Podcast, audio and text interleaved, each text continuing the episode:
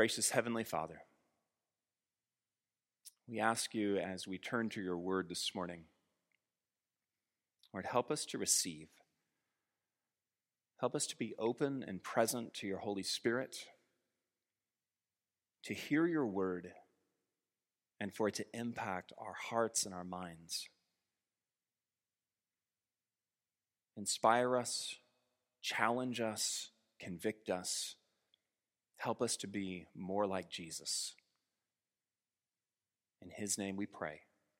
Amen. Please be seated.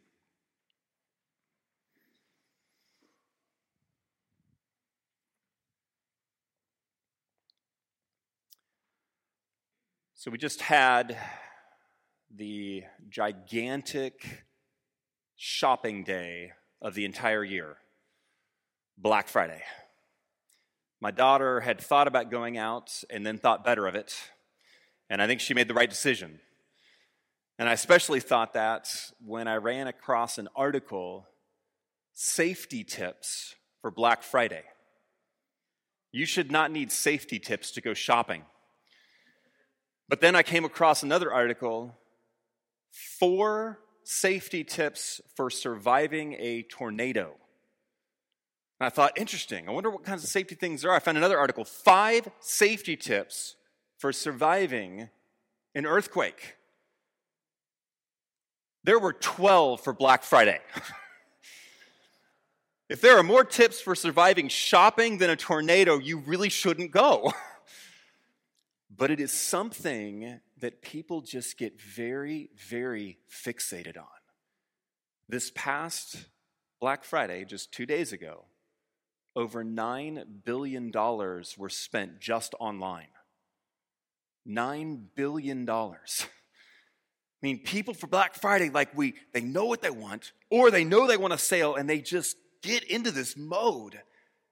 And I started thinking about, I haven't really done it for a while, but I remember wanting to hunt down the deals.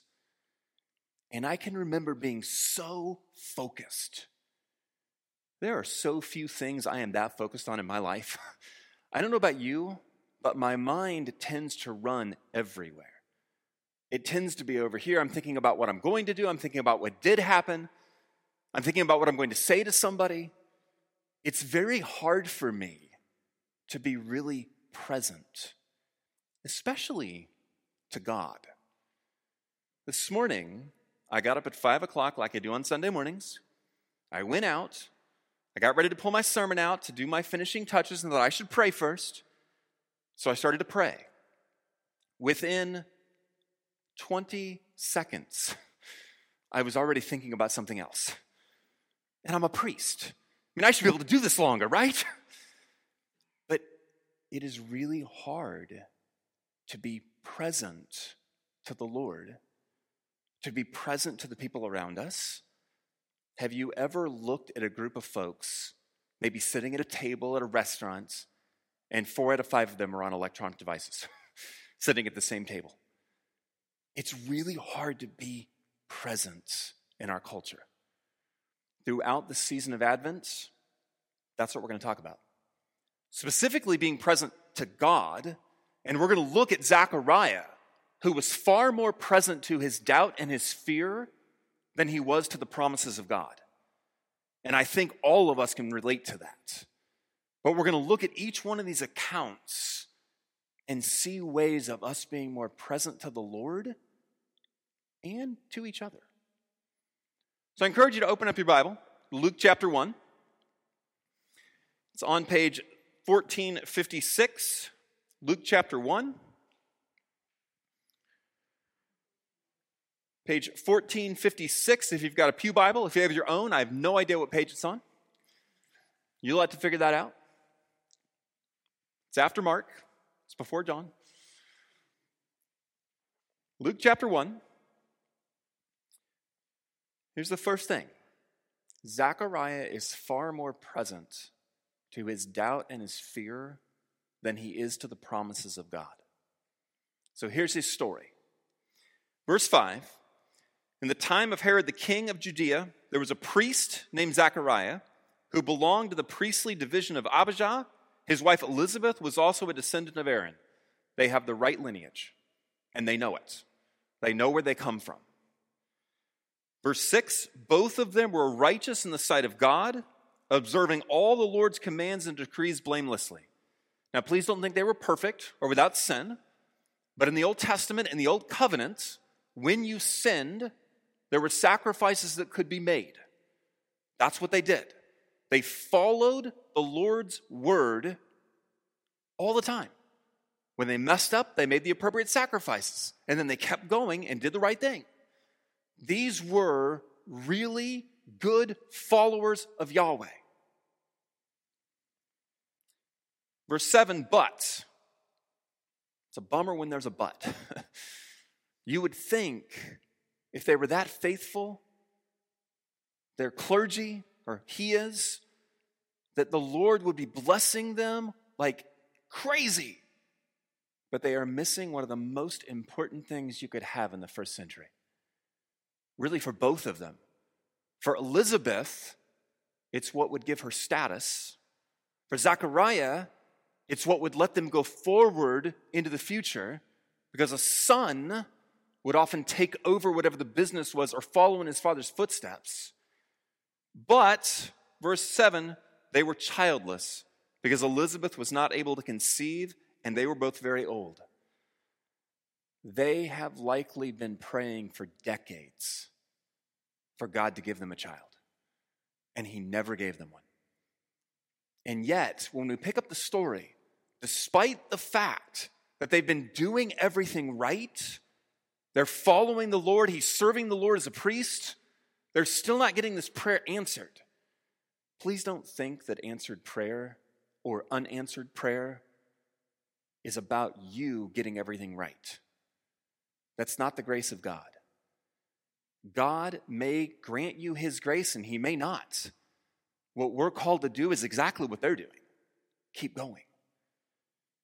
Verse 8 Once, when Zechariah's division was on duty, he does not give up being a priest. He doesn't get so bitter that he just goes, You know what, God, you should have done this. Since you didn't, I'm going to stop serving you in this way. He keeps going was on duty and was he was serving as a priest before God. He was chosen by Lot according to the custom of the priesthood to go into the temple of the Lord and burn incense. This is the high point of Zechariah's priesthood. This would happen to him once in his life if he was lucky or if he was chosen. Because what would happen is the different divisions would rotate and they would get to serve in the temple, but only one priest would be chosen to go in and burn the incense. So, this point in his life, and again, he's, he's been serving the Lord for decades as a priest. This is his moment where he gets to go in. It's the highlight. It's this point where he's like, I get to go into the holy place and burn the incense.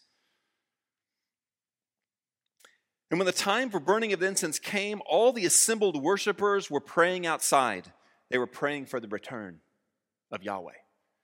They were all out there praying for Messiah. Ever since the last prophet Malachi, they had been praying. 400 years they had been praying for the return of Yahweh. And that's what they're doing. Then an angel of the Lord appeared to him, standing at the right side of the altar of incense. When Zacharias saw him, he was startled and was gripped with fear. Please don't imagine like the little baby cherubs that we see, you know, little flying cute angel. No, this is a glowing figure that inspires fear in everyone who sees him. You always see this angel show up and they go, Don't be afraid, because you can't help it. Right? It's that moment where you may not want to be, but you are, ah. But the angel said to him, Do not be afraid, Zechariah. Your prayer has been heard. That prayer that you thought I did not hear that prayer that you started praying 30, 40 years ago, that prayer has been heard. Your prayer has been heard. Your wife Elizabeth will bear you a son, and you are to call him John. He will be a joy and a delight to you, and many will rejoice because of his birth, for he will be great in the sight of the Lord. He is never to take wine or other fermented drink, and he will be filled with the Holy Spirit even before he is born He will bring back many of the people of Israel to the Lord their God, and he will go on before the Lord in the spirit and power of Elijah to turn the hearts of the parents to their children and the disobedient to the wisdom of the righteous, to make ready a people prepared for the Lord. What incredible promises. An angel shows up after all of these years and says, Not only are you going to have a kid, but let me tell you about this child. Let me tell you the incredible things he's going to do, the power he's going to have, the Holy Spirit in his life, the way he's going to impact Israel. He is the one who will come before Messiah. This is your son. And here's the priest's response Zechariah asked the angel, How can I be sure of this? I am an old man, and my wife is well along in years. Here is this incredible promise that an angel is making to a faithful priest who is at the high point of his priestly career. And this is what I think happened. I think the angel showed up. He said, Do not be afraid, your prayer has been heard. Your wife Elizabeth will bear you a son. And I think at that comma, he stopped listening. And he started going, How is that possible? I'm too old. That can't happen now. Like, there's no way. She's too old. We can't have a kid. Like, it, it, now you're coming? Like, after all this time? I, I, I don't even know if I want a kid. Those who have had a child unexpected in old age, you know what it's like to go, I don't know that I wanted another child. I think he's thinking about all of the things from the past, from the future, and he's not even hearing. He is not present to what this angel is telling him is really going to happen. So that all he can say is, How can you, how can I be sure of this? We're too old. Think of the incredible promise being offered, and that's the only thing that you can think about. How do your doubts, your fears, your struggles, how do they keep you from really being present to what God says is true in your life? How do they keep you from hearing the numerous things that the scriptures say to believers?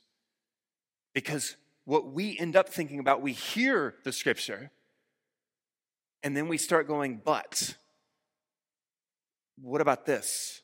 What about this circumstance? How's that going to work? I don't think this is true. I don't know that can work out. We are so good at being present to all the things we're afraid of, all the anxieties, all the things in the past that still control actions going into the future. How present are we to God saying, You're my child and I love you? How present are we to the Philippians passage where you are to present things before the Lord with thanksgiving so that you can know peace. How present are we to the Lord's peace?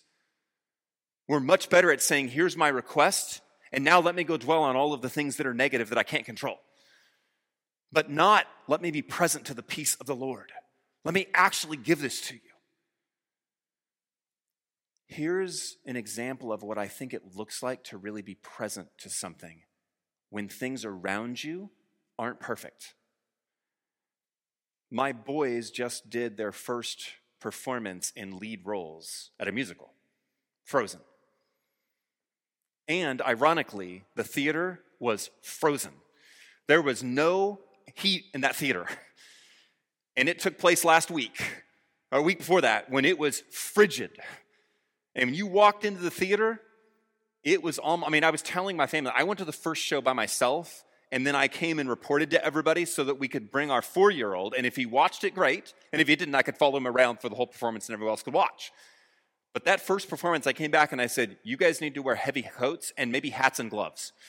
Like it looked ridiculous because I walked in and I was wearing two layers, but they were thin layers, thinking that would be enough. And I walk in, and I mean, literally, as I'm walking, I'm seeing the back of heads. They're wearing hats, like big things covering their ears, and like gloves. And I'm thinking, We're indoors.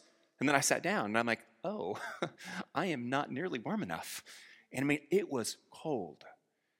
And then the show started. And I did not remember being cold until the show ended. I was so present and so proud of watching my boys, I literally forgot all about being cold. It was still there. Like they didn't turn the heater on. I didn't get an extra jacket or a blanket. But I was so present to what was there, to my kids, to this incredible performance, that the rest of it kind of faded away. That is what it looks like to be present to the Lord. It doesn't mean that all the problems go away. It doesn't mean that God answers every single prayer you've ever asked and he just makes it all perfect. To know the peace of God is to be present to him, to knowing that he's with you, to knowing that, let me ask you, has God really ever let you down? Even in the moments where you're like, God, why didn't you do that or do that? And later on, you're like, oh, wait, you're doing this. He is always working. And to be present to his promises is to embrace them more than the fears and the doubts and the anxieties and the things that are out there. How does that happen? Well, here's one way. Here's how it happens to Zechariah. Look what the Lord does. Verse 19. The angel said to him, I am Gabriel. And here's what I imagine. I don't know if this actually happened, I'm conjecturing, but in this scene, what I imagine is the angel shows up and he's like, Zechariah, here's all these amazing things. And, he, and even the angel's excited about this because the angels rejoice when people come to faith. They have emotions. So the angel's excited about Zechariah and what's going to happen and his son and the answered prayer and everything. And then Zechariah goes, But, and the angel stands up and he goes, I am Gabriel how dare you? he didn't say those words, but that's the, like, I can't believe you're, I am Gabriel. I stand in the presence of God. I have been sent to speak to you and to tell you this good news. And yet your doubts and your fears are stronger. Well, and now you will be silent. You will not be able to speak until the day this happens because you did not believe my words, which will come true at their appointed time. Meanwhile, the people were waiting for Zechariah and wondering why he stayed in there so long in the temple. When he came out, he could not speak to them. They realized he had seen a vision in the temple, for he kept making signs to them, but remained unable to speak. All right, here's what you need to know about the Lord, and here's what you need to know about one way that God helps us to be present.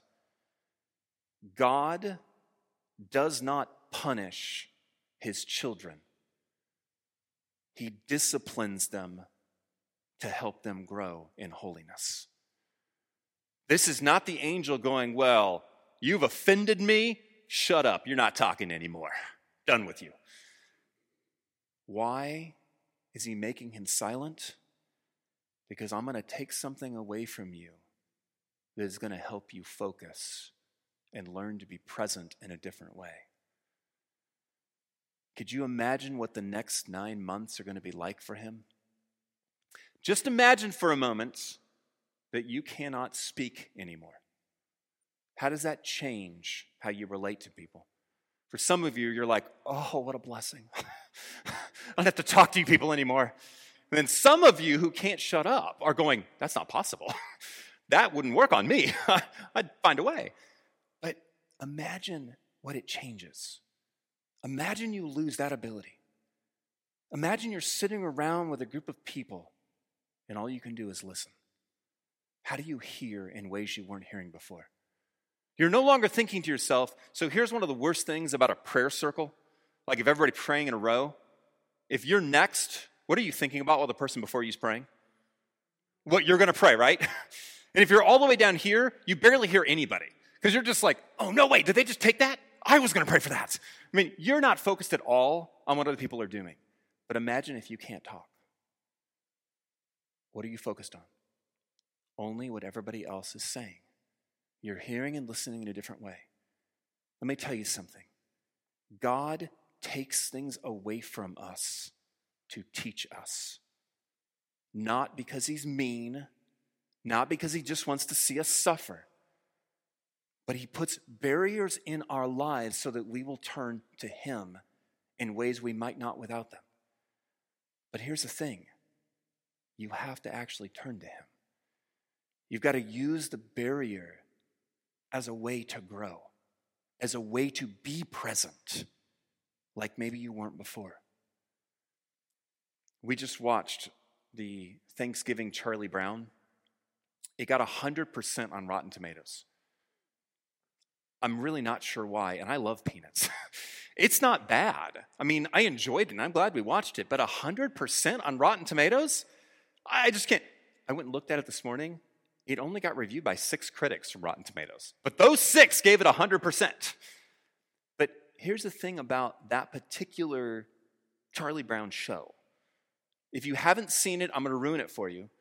Um, if you have seen it, hmm, here's what happens Peppermint Patty invites herself over to Charlie Brown's house for Thanksgiving.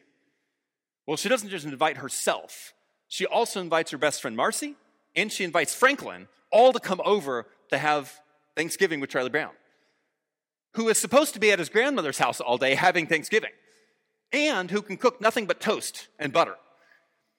So he agrees to do it because he's Charlie Brown, and he rarely says no. He just, okay, I guess we'll do this. And then he goes and he gets his dog, Snoopy, and he gets Linus and says, we got to do this. And so they prepare this Thanksgiving feast, which is made up of toast, pretzels, popcorn, and jelly beans. But they keep it all hidden under something. So everybody gets out, and all the kids surround the table, and then they pull it up and they start dishing it out and Snoopy's dishing it out. I don't know about a dog dishing out my food. I just didn't work for me. But he's dishing it all out. At which point, Peppermint Patty throws a fit. You know, just goes after Charlie Brown. How could you not understand this? What are you doing? We need a turkey. Where's the mashed potatoes? Where's the stuffing? But Marcy comes to Thanksgiving, comes to Charlie Brown and says this because you can imagine Charlie Brown being crushed by this. Thanksgiving is more than eating, Chuck. You heard what Linus was saying out there. Those early pilgrims were thankful for what happened to them, and we should be thankful too. We should just be thankful for being together. I think that's what they mean by Thanksgiving, Charlie Brown. Being thankful for being together. But then she goes to Peppermint Patty. Wait a minute, sir. Did he invite you here to dinner, or did you invite yourself and us too? And Peppermint Patty says, Gee, I never thought of it like that. You think I hurt old Chuck's feelings? Oh, I bet I hurt his feelings. Oh, golly, why can't I act right outside of a baseball game? And then she tells Marcy, Would you please go make this right with him? The most important thing in Thanksgiving, at least when it comes to the meal, unless you're at our house, is the turkey. If you're at our house, it's the rolls that Aaron makes. But in every other house, the turkey, it's the centerpiece. I mean, that turkey is removed. Something happens. Peppermint Patty goes nuts. Charlie Brown gets hurt. Everybody then goes into chaos. And yet, one person steps into that chaos and that barrier and that thing that's taken away, and she says the right things so that a lesson is learned by everybody in that group. And you know what happens at the end? They all go to Charlie Brown's grandmother's to have Thanksgiving together and they're singing in the back of the car. When things are taken away from us, when things aren't as we expect them to be, when God doesn't provide what we want Him to, either we can get bitter, we can give up, or we can take it as an opportunity to lean into the Lord and be more present to Him and His promises and learn from it. See what God is doing. And that is what happens to Zechariah. He learns. You go to the end of Luke chapter 1, you will see the account where his son is born. And when his son is born, they are getting ready to name him. And they want to name him, they want to name him after his father, because that's what the custom would be. And the mom says, No, can't do that. We got to name him John. And they're like, What? And they all look at the dad, who can't speak, of course. And he takes out a little thing and he indicates, Yes, we're going to name him John. And they're like, What? And at that moment, he can begin to speak. And you know what he does? He praises God.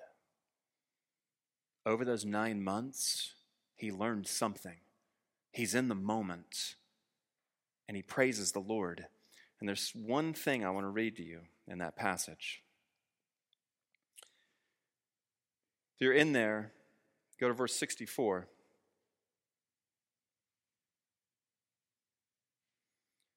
Immediately his mouth was opened, his tongue set free, and he began to speak, praising God.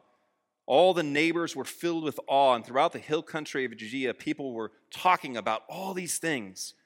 Everyone who heard this wondered about it, asking, What then is this child going to be? For the Lord's hand is with him. There's a moment of obedience in Zechariah that God blesses, and he causes all the people in that moment to be impacted by what Zechariah does.